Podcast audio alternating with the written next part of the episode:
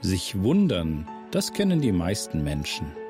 An Wunder glauben, ja, da sind auch noch viele mit dabei. Aber ein Wunder selbst erleben, wer will das nicht?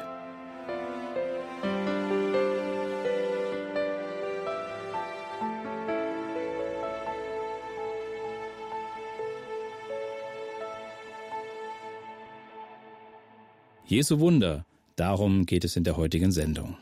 Mit Wundern haben sich Menschen schon immer schwer getan, also sie einzuordnen, sie zu verstehen. Lieber sucht man doch nach rationalen Erklärungen. Und selbst Jesus hat diese kritische Haltung erlebt, er, der wirklich Wunder getan hat. Aber warum tat er sie und warum geschehen sie auch heute noch?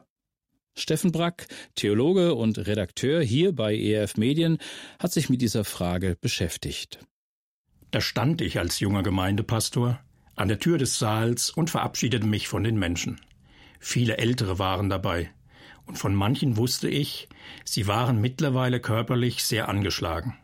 Einige mussten ständig mit Schmerzen zurechtkommen, an den Beinen, in den Kniegelenken oder der Hüfte und eine ganze Reihe hatte schon schwere Operationen hinter sich. Wegen eines Herzinfarkts, infolge eines Schlaganfalls, OPs an den Augen und einige wegen Krebs. Trotz allem waren viele von ihnen noch guten Mutes. Doch als ich nun einige der alten Gemeindemitglieder auf mich zukommen sah, mit all ihren Gebrechen, da habe ich mir mit einem Mal gewünscht, ach würde Jesus sie doch jetzt alle heilen, so wie ich es immer wieder in der Bibel gelesen habe. Ich habe mich sogar dazu hinreißen lassen, das einigen auch zu sagen. Für mich ist das offensichtlich.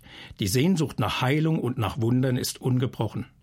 Viele hoffen insgeheim darauf, dass irgendwie ein Wunder geschieht, und ihre Krankheit löst sich in Luft auf. Oder eine andere Not. Dabei ist es manchen ganz egal, ob dieses Wunder nun von ganz alleine geschieht, ob Gott es bewirkt, irgendein Zauber, die gute Fee aus dem Märchen oder der Millionengewinn im Lotto. Hauptsache es hilft. So jedenfalls denken manche. Wie war das eigentlich bei Jesus? Immerhin ist die Bibel voll davon, dass er heilte und Wunder vollbrachte. Und das auffallend häufig. Warum heilte Jesus so viele Menschen? Warum tat er Wunder? Und tut er sie vielleicht immer noch, aus den gleichen Gründen wie damals? Unter den vielen Wundern, die Jesus vollbracht hat, fällt eine Heilung ganz besonders auf. Und gerade mit ihr veranschaulicht Jesus seine tiefsten Beweggründe, warum er geheilt hat, warum er mit übernatürlicher Macht in das Leben von Menschen eingegriffen hat. Damit hat er den Leuten damals demonstriert, seht her und begreift, weshalb ich Menschen heile und warum ich übernatürliche Wundertaten vollbringe. Das macht Jesus so beeindruckend anschaulich, dass ich jedes Mal neu darüber staune. Wer sich die Mühe macht und genau hinhört, der kann bis heute aus den Berichten über Jesus erfahren, was er seinen ersten Nachfolgern damals beibringen wollte, über seine Heilungen und über seine Wundertaten. Diese eine Heilung, um die es jetzt geht, diese Heilung fällt irgendwie komplett aus dem Rahmen, verglichen mit allen anderen Wundern, die Jesus getan hat. Diese eine Heilung ist tatsächlich äußerst seltsam. Sie fällt schon allein deshalb auf, weil nur der Evangelist Markus von dieser merkwürdigen Wunderheilung schreibt. In allen anderen Berichten über Jesus hören wir nichts davon, weder bei Matthäus noch bei Lukas oder Johannes. Dazu kommt, Markus schildert diese sonderbare Heilung ziemlich genau in der Mitte seines Berichts über den Gottessohn, über Jesus. Im achten von insgesamt 16 Kapiteln. Das ist ein deutlicher Hinweis. Dieses Ereignis hat eine besondere Bedeutung. Das schreibt Markus dort in Kapitel 8. Als sie nach Bethsaida kamen, brachten die Leute einen Blinden zu Jesus, und sie baten ihn, den Mann zu berühren und ihn so zu heilen. Jesus nahm den Blinden bei der Hand, führte ihn aus dem Dorf hinaus, dann spuckte Jesus in die Augen des Blinden, legte ihm die Hände auf und fragte Kannst du etwas sehen? Der Mann blickte auf. Ja, sagte er, ich sehe Menschen herumlaufen, aber ich kann sie nicht klar erkennen. Es könnten genauso gut Bäume sein. Da legte Jesus ihm noch einmal die Hände auf die Augen. Jetzt sah der Mann deutlich. Er war geheilt und konnte alles genau erkennen. Aber Jesus befahl ihm, Geh nicht erst in das Dorf zurück, sondern geh gleich nach Hause. Jesus kommt auf seiner Reiseroute durch den Norden Israels nach Bethsaida. Mit dabei sind seine ersten Nachfolger. Bethsaida heißt übersetzt so viel wie Fischerhausen. Und da es ein Fischerdorf gewesen ist, klingt der Name zwar nicht sehr spektakulär, ist aber immerhin ganz passend. Markus beschreibt es als ein Dorf. Vielleicht ist hier der alte Ortskern gemeint, neben dem damals eine neue moderne Stadt errichtet worden war. Die trug den Namen Bethsaida Julias. Dorf und Stadt lagen am nördlichsten Ende des See Genezareth, dem großen Binnengewässer in Galiläa, hoch oben im Norden Israels. Das Dorf lag etwas östlich von der Stelle, an der der Jordan in den See mündet. Ganz in der Nähe von Bethsaida hatte Jesus die 5000 Menschen mit Essen versorgt. Und das mit nur fünf Broten und zwei Fischen. Doch durch seine göttliche Schöpfermacht war daraus so viel geworden, dass alle satt wurden. Und es blieb noch eine Menge übrig. Bethsaida war außerdem das Heimatdorf von Philippus und von den Brüdern Andreas und Petrus. Drei der ersten Jesusleute, die zum engsten Kreis um den Mann aus Nazareth gehörten. Zunächst einmal beginnt in Bethsaida alles ganz normal, soweit bei Jesus überhaupt irgendetwas normal gewesen ist, wenn er an einem Ort auftauchte. Die Menschen bringen Kranke und Leidende aus der ganzen Gegend zu Jesus, und sie bitten ihn, die Geplagten zu heilen. So war es wohl auch hier. Und da kommen nun auch ein paar Leute, die bringen einen Blinden zu dem Wanderprediger aus Nazareth. Und sie bitten Jesus, den blinden Mann zu berühren. So hat es Markus aufgeschrieben. Immer wieder hat Jesus Notleidende auch berührt, wenn er sie geheilt hat. Sogar diejenigen, die an einer hoch ansteckenden Hauterkrankung litten, am Aussatz. Ihr Dasein mussten sie fernab ihrer Familien außerhalb der Dörfer fristen. Niemand wäre im alten Orient auf die Idee gekommen, so jemanden zu berühren. Aber einer tat es. Jesus, der Gottessohn.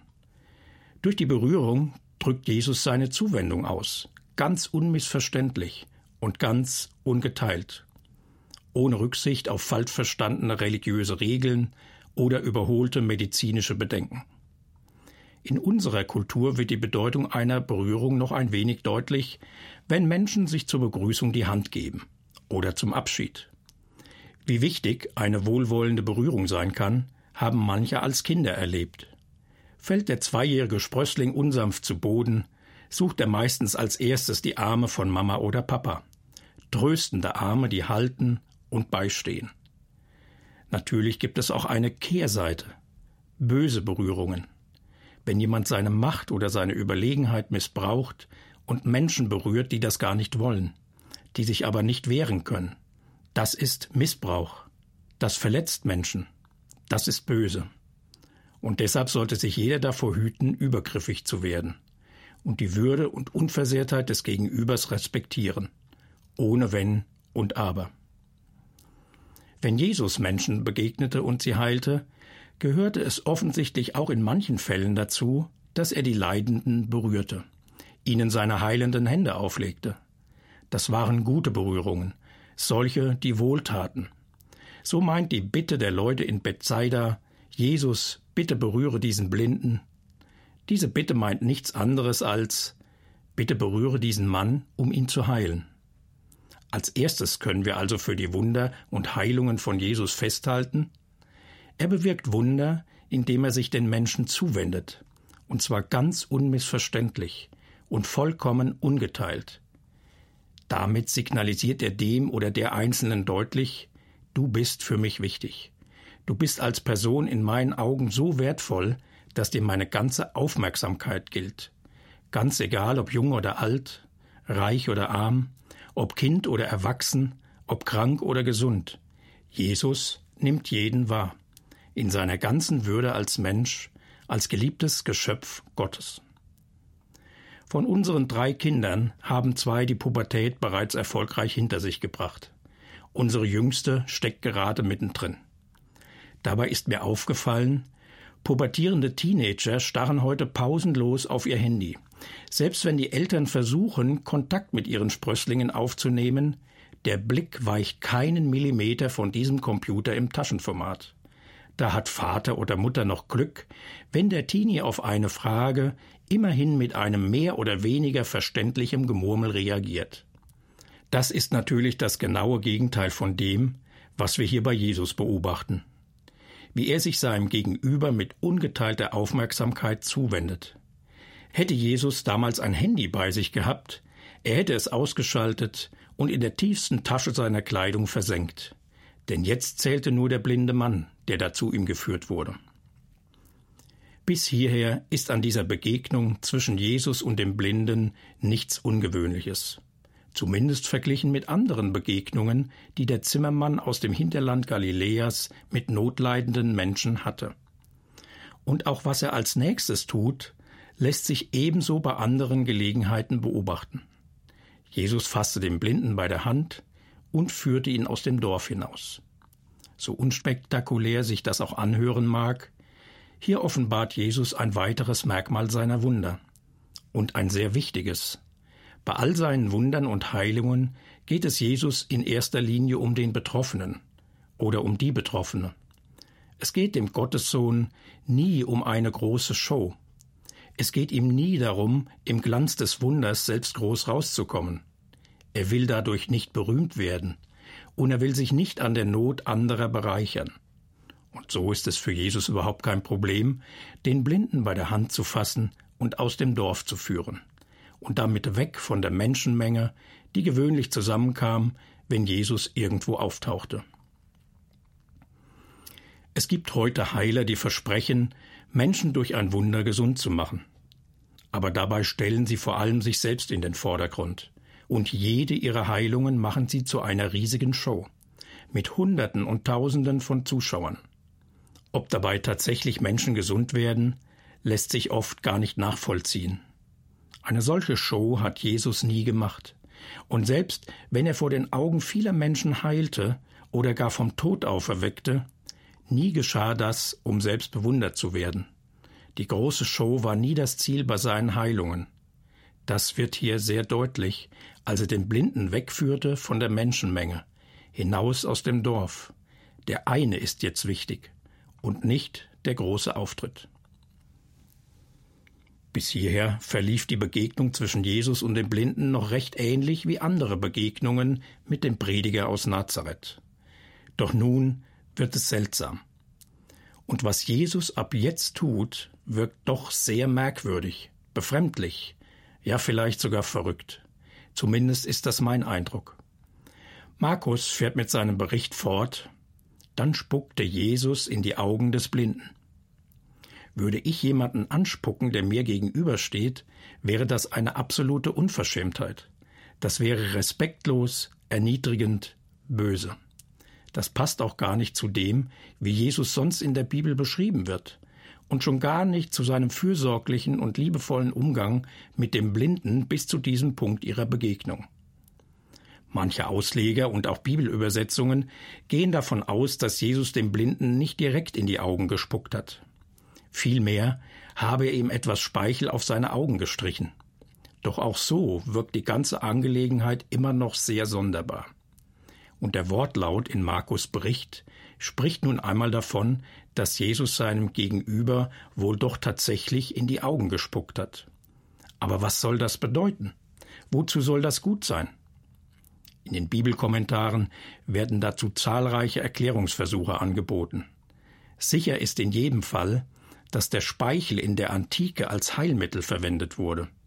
Das erscheint vielleicht verwunderlich, aber selbst heute spielt die Spucke immer noch eine Rolle, zumindest bei kleineren Verletzungen. Ein Beispiel. Wer sich beim Kochen geschnitten hat, steckt nicht selten den verletzten Finger in den Mund. Und bei einem Wespenstich tragen manche erst einmal Spucke auf die betroffene Stelle auf. Zur Linderung. In meiner Kindheit hörte ich noch des Öfteren den Spruch Spucke hilft.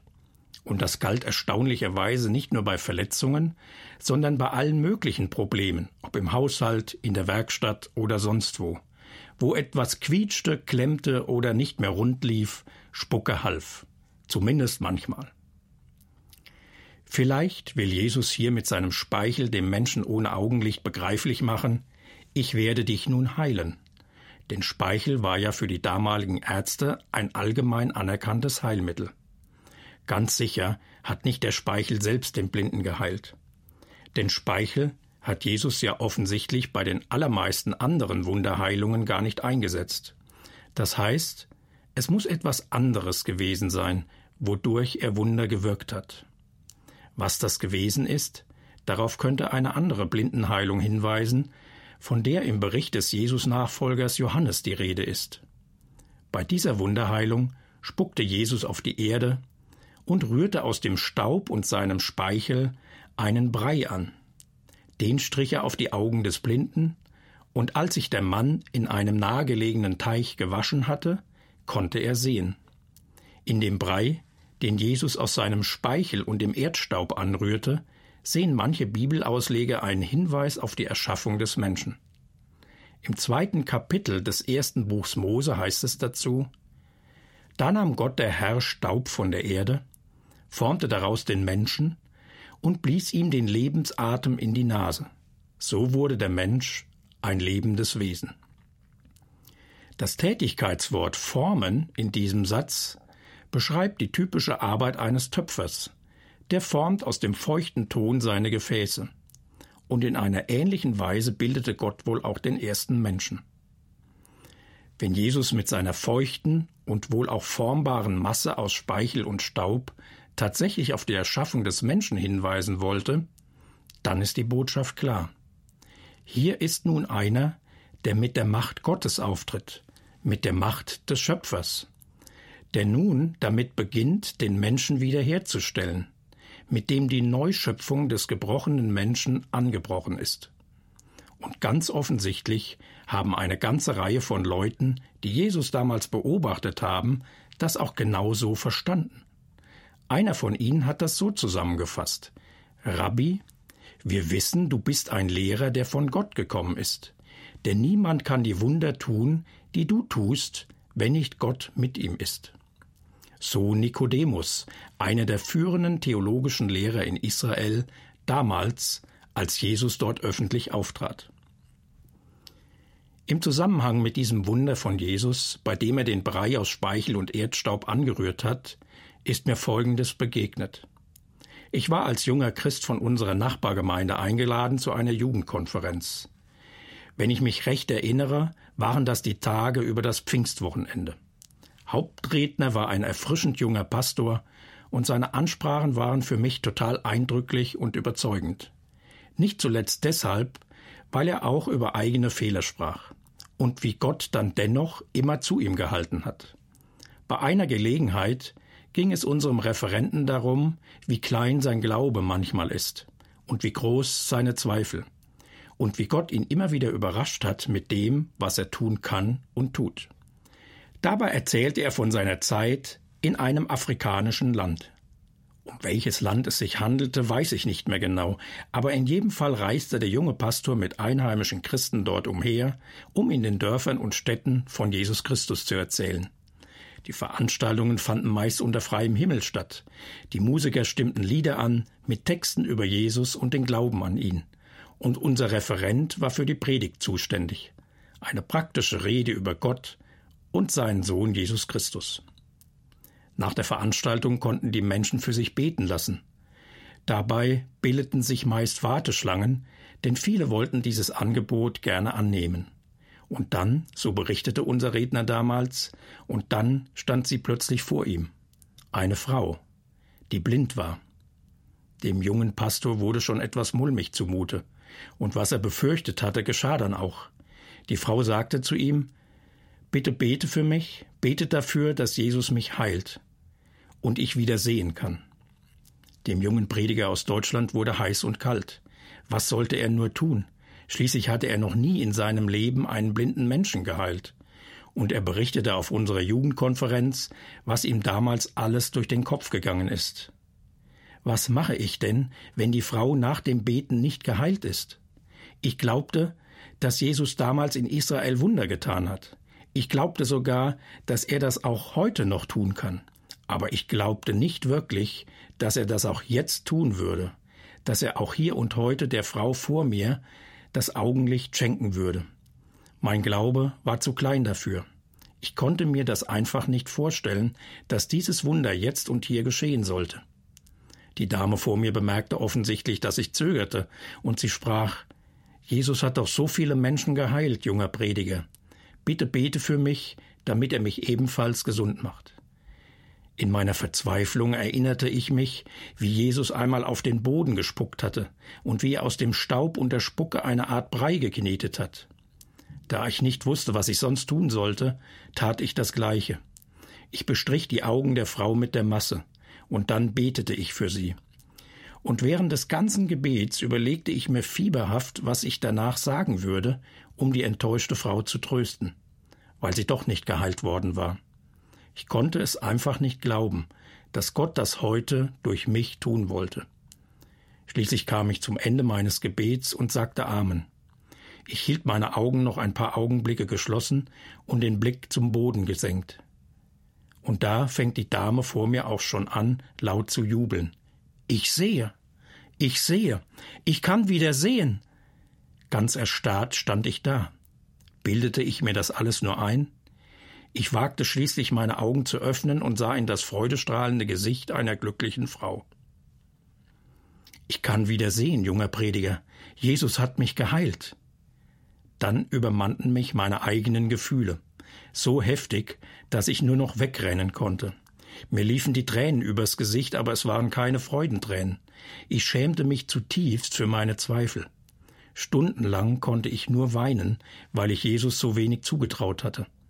Aber Jesus hat mich nicht aufgegeben. Nein, im Gegenteil. Er hatte mir an diesem Tag gezeigt, was er tun kann und dass er auch heute noch Wunder tut, und zwar immer dann, wenn er das will. So hat es der junge Pastor damals geschildert auf der Jugendkonferenz, an der ich teilnahm. Jesus ist heute derselbe wie damals, und in Ewigkeit wird sich daran nichts ändern. Deshalb kann er auch heute noch die gleichen Wunder tun wie damals. Und das tut er auch. Und zwar immer dann, wenn er es will. Deshalb darf sich auch jeder an ihn wenden und ihn bitten, ihm zu helfen. Doch bei all den Wundern, die Jesus getan hat und die Menschen auch sehr geholfen haben, bei all dem sind die Heilungen und Wunder von Jesus nicht das Wesentliche. Sie sind im Grunde genommen vor allem ein Hinweis, ein Hinweis darauf, wer Jesus in Wirklichkeit ist. Wenn ich mir die Berichte in der Bibel über Jesus genauer anschaue, dann entdecke ich, in den vermutlich drei Jahren seines öffentlichen Wirkens in Israel, in dieser ganzen Zeit hat Jesus bei nur zwei Gelegenheiten ein paar wenige Brote und Fische durch ein Wunder vermehrt. Und zwar so sehr, dass beim ersten Mal mehr als 4000 Menschen satt wurden und danach mehr als 5000. Doch ganz offensichtlich hat Jesus dieses Wunder nicht jeden Tag wiederholt. Im Gegenteil. Er und seine Begleiter hatten teilweise so wenig zu essen, dass sie hungerten. Und weil sie allem Anschein nach manchmal gar nichts mehr hatten, rupften seine Leute einmal Getreideehren von den Feldern und aßen die Körner. Das war übrigens damals erlaubt in Israel, denn so mussten die Armen nicht verhungern. In den Berichten über die erste christliche Gemeinde in Jerusalem fällt auf, von Anfang an stehen die Christen unter großem Druck seitens der Behörden. Und dabei greift Gott nicht immer durch ein Wunder ein. Nicht, als der christliche Diakon Stephanus durch den Mob hingerichtet wird. Auch nicht, als einer der engsten Vertrauten von Jesus hingerichtet wird, nämlich Jakobus der Ältere. Kein wunderbares Eingreifen von Gott. Dagegen geschieht genau dies, als Petrus verhaftet wird. Durch ein geradezu verblüffendes Wunder. Gott sendet einen seiner Boten, einen Engel in die Zelle des Petrus.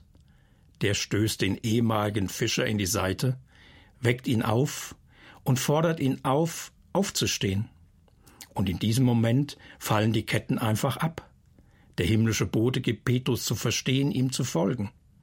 So passieren sie alle Wachen unbeschadet, und das gepanzerte Haupttor öffnet sich von selbst. Und Petrus befindet sich mit einem Mal wieder in Freiheit. Natürlich hätte Gott so auch bei Stephanus und Jakobus eingreifen können, aber er tat es nicht. Warum? Das kann ich nicht sagen. Gott greift das eine Mal wunderbar ein, um seine Leute zu retten, das andere Mal lässt er zu, dass sie leiden oder gar zu Tode kommen. Das entscheidet alleine er. Wunder kann er jederzeit vollbringen, und manchmal tut er das auch. Was aber immer gilt, wer Gott vertraut, der ist bei ihm gut aufgehoben. Und selbst wer stirbt, der wird auferstehen und leben in aller Ewigkeit. Das gilt jedem, der Jesus vertraut. Deshalb lade ich auch Sie ein. Fangen Sie an, an Jesus zu glauben, ihm zu vertrauen, dem Gottessohn, der Wunder tun kann und auch immer wieder tut. Zurück zu dem Blinden, dem Jesus offensichtlich in die Augen gespuckt hat. Damit begannen die Merkwürdigkeiten dieser Begegnung. Aber nun wird es noch seltsamer. Hören Sie, wie Markus das beschrieben hat. Dann spuckte Jesus in die Augen des Blinden, legte ihm die Hände auf und fragte Kannst du etwas sehen? Der Mann blickte auf. Ja, sagte er, ich sehe Menschen herumlaufen, aber ich kann sie nicht klar erkennen. Es könnten genauso gut Bäume sein. Da legte Jesus ihm noch einmal die Hände auf die Augen. Jetzt sah der Mann deutlich. Er war geheilt und konnte alles genau erkennen. Bei all den vielen Heilungen und Wundern, die Jesus tat, ist dieses offenbar das einzige, das in zwei Schritten passiert. Manche Bibelausleger haben deshalb auch gemeint, Jesus gehe nun langsam die Luft aus, also er verliere immer mehr von seiner Kraft, Wunder zu tun. Wer sich in der Bibel umsieht, der stellt schnell fest, diese Annahme greift viel zu kurz. Denn die Berichte der Bibel über Jesus schildern auch nach dieser stufenweisen Heilung des Blinden zahlreiche Wunder, die Jesus vollbracht hat. Und bei keinem wird der Eindruck erweckt, er hätte etwas von seiner Kraft und Macht verloren. Im Gegenteil. Am Beginn der letzten Woche vor seiner Kreuzigung vollbringt Jesus das vielleicht aufsehenerregendste Wunder überhaupt. Er weckt vor zahlreichen Zeugen seinen Freund Lazarus von den Toten auf, was dazu führt, dass viele Menschen an ihn glauben. Nichts deutet hier darauf hin, dass Jesus etwas von seiner göttlichen Macht eingebüßt hätte. Gar nichts. Völlig souverän herrscht Jesus auch über den letzten Feind des Menschen, über den Tod. Wer sich im Kräftemessen mit dem Tod als Sieger erweist, dem kann ich mich wirklich anvertrauen. Und das ist Jesus. Wer ihm vertraut, der wird sicher an seiner Hand auch über die letzte Schwelle treten. Durch den Tod hindurch, hindurch zum Leben mit Jesus, zum Leben in Ewigkeit. Wenn die Heilung des Blinden aber kein Unfall ist, wenn Jesus nach wie vor im Vollbesitz seiner göttlichen Macht ist, warum heilt er diesen Mann dann so sonderbar in zwei Schritten? Die Antwort auf diese Frage findet sich in den folgenden Worten. Da sagt der Blinde zunächst Ich sehe, aber ich kann nicht klar erkennen. Nachdem Jesus dem Blinden zum ersten Mal die Hände aufgelegt hat, kann er sehen, aber noch nicht sehr klar. Jesus scheint das auch genauso erwartet zu haben, denn er fragt den Mann ganz ausdrücklich Siehst du etwas? Und das ist ja auch tatsächlich der Fall. Damit das Augenlicht des Blinden aber auch völlig wiederhergestellt wird, legt Jesus noch einmal Hand an. Und jetzt sah der Mann deutlich. Er war geheilt und konnte alles genau erkennen. Um das besser zu verstehen, weshalb Jesus hier in zwei Schritten heilt, und das tut er ganz offensichtlich nur dieses eine Mal, um das besser zu verstehen, ist der Zusammenhang sehr hilfreich. Worum geht es in Markus Bericht über Jesus unmittelbar vor der Heilung des Blinden? Da ist davon die Rede, dass eine Gruppe jüdischer Schriftgelehrter ein himmlisches Wunderzeichen von Jesus fordert, um zu beweisen, dass Gott ihn gesandt hatte. Doch Jesus lehnt das ab. Nach diesem Streit fährt er mit seinen Leuten über den See Genezareth zum gegenüberliegenden Ufer. Und dabei greift er den Vorfall mit den Schriftgelehrten noch einmal auf. Und er warnte sie, Gebt acht, hütet euch vor dem Sauerteig der Pharisäer. Aber das verstanden seine Begleiter völlig falsch. Sie dachten, Jesus weist sie zurecht, weil sie vergessen hatten, vor der Abfahrt Brot einzukaufen. Aber darum ging es Jesus überhaupt nicht. Deshalb spricht er zu seinen Nachfolgern Weshalb macht ihr euch Gedanken darüber, dass ihr nicht genug Brot habt? Begreift ihr denn immer noch nicht? Versteht ihr denn gar nichts? Sind eure Herzen so hart und unempfänglich? Ihr habt doch Augen, warum seht ihr nicht? Und er beendet dieses Gespräch mit den Worten Versteht ihr immer noch nicht? Und direkt an diesen Satz schließt sich der Bericht über die Heilung des Blinden an. Die ersten Nachfolger von Jesus haben also auch immer wieder Mühe zu verstehen, wer Jesus wirklich ist, worum es ihm geht. Und das umschreibt Jesus unter anderem mit dem Satz Ihr habt doch Augen, warum seht ihr nicht? Immer wieder wird Sehen in der Bibel auch bildhaft gebraucht, nämlich dafür, Gott und seine Wahrheit zu erkennen, zu begreifen. Und damit haben die ersten Jesusleute so ihre liebe Mühe. Was mich übrigens ermutigt. Denn wenn es um Gott und seinen Willen geht, bin auch ich immer wieder schwer von Begriff. Wenn Jesus nun jenen blinden Mann in dem Fischerdorf Bethsaida heilt, dann sind seine ersten Jünger ganz offensichtlich dabei. Denn sie sollten ja später als Augenzeugen alles weitergeben, was Jesus getan hat. Und ich meine, genau aus diesem Grund hat Jesus den Blinden so merkwürdig in zwei Schritten geheilt, um seinen Jüngern etwas deutlich zu machen. So wie der Blinde nach dem ersten Schritt zwar schon etwas sieht, aber noch nicht wirklich deutlich, so sehen bzw. verstehen die Jünger mittlerweile schon etwas davon, wer Jesus ist, aber sie sehen vieles noch nicht klar und deutlich. Das soll aber noch kommen. So wie Jesus in einem zweiten Schritt die Sehkraft des Mannes wieder vollkommen herstellt, so wird er seinen Jüngern auch helfen, ihn klar und eindeutig zu verstehen. Das schließt sich nun auch ganz unmittelbar an die Schilderung der Blindenheilung in Bethsaida an. Da beschreibt Markus, wie Jesus mit seinen Leuten nach Caesarea Philippi aufbricht. Diese Stadt lag von Bethsaida aus noch einmal 40 Kilometer weiter im Norden am Fuß des Berges Hermon. Und dort geschah nun einer der entscheidenden Wendepunkte in der Beziehung der ersten Jesusleute zu Jesus. Markus schreibt, für wen haltet ihr mich? wollte Jesus wissen. Da antwortete Petrus, Du bist der Christus, der von Gott gesandte Retter. Am nördlichsten Punkt ihrer Reise wird deutlich, die ersten Jesus-Nachfolger erkennen nun ganz klar, wer Jesus ist. Der Retter, den Gott in die Welt gesandt hat, um seine Menschen zu erretten, um sie zu retten aus ihrer Verlorenheit, aus ihrem Leben fern von Gott. Was Jesus mit dem zweiten Schritt bei der Heilung des Blinden schon angedeutet hatte, das ist nun Wirklichkeit geworden. Seine Nachfolger haben klar erkannt, wer er ist. Die weitere Geschichte zeigt, dass sie aber auch jetzt noch nicht alles verstanden hatten. Und so beginnt Jesus nun auch, ihnen klarzumachen, dass der Retter der Welt leiden muss, getötet werden muss, um als Opfer die Schuld aller Menschen zu sühnen. Doch das dauerte noch eine ganze Weile, bis sie das begreifen sollten, nämlich bis nach der Auferstehung. Jesus ist an jedem Menschen interessiert, auch an Ihnen und mir. Das zeigen seine Wunder ganz deutlich. In dem Spielfilm The American, der Amerikaner, in diesem Film spielt George Clooney den Auftragskiller Edward.